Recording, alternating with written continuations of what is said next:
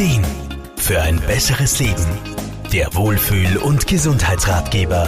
Knochenbrüche stehen zum Glück nicht an der Tagesordnung. Trotzdem sieht sich fast jeder in seinem Leben einmal mit so einer Verletzung konfrontiert. Entweder selbst oder bei Verwandten und Freunden.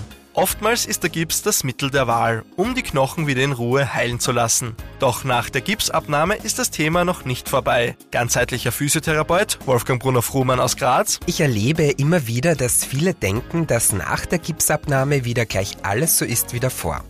Leider ist es aber nicht so. Man muss sich vorstellen, dass da Muskeln und Gelenke wochenlang ruhig gestellt wurden. Somit verliert man an Muskelmasse, also Kraft, und Gelenke verlieren oft an Beweglichkeit. Betroffene können sich also nach einer Gipsabnahme oft nicht frei bewegen und es fehlt ihnen die Kraft, um Bewegungen wie gewohnt auszuführen.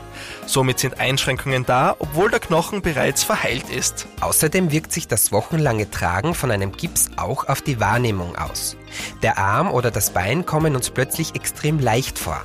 Außerdem fehlt dann auch das Vertrauen, die verheilte Bruchstelle wieder zu belasten. Westen. Es fehlt also meist nicht nur an Kraft und Beweglichkeit, sondern auch am Vertrauen und am Gefühl für den betroffenen Bereich. Bei all diesen Punkten setzt zum Glück Physiotherapie an und kann helfen, wieder fit für den Alltag zu werden. Wolfgang Brunner-Fruhmann. Wir schauen uns in der Therapie an, wo genau die Probleme liegen und entscheiden dann gemeinsam, wie wir die Probleme angehen.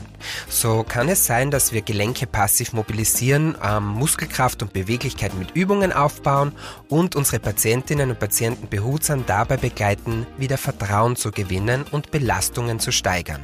Knochenbrüche können in der Regel zum Glück schon sehr gut behandelt werden. Gipsversorgungen und Operationen sind meist die Akutversorgung. Damit ein Knochenbruch aber tatsächlich nicht nur knöchern aushält, sondern auch funktionell, benötigt es meist Physiotherapie. Ärztinnen können für Betroffene entsprechende Überweisungen ausstellen. Markus Kropatsch, Serviceredaktion. Der Wohlfühl- und Gesundheitsratgeber.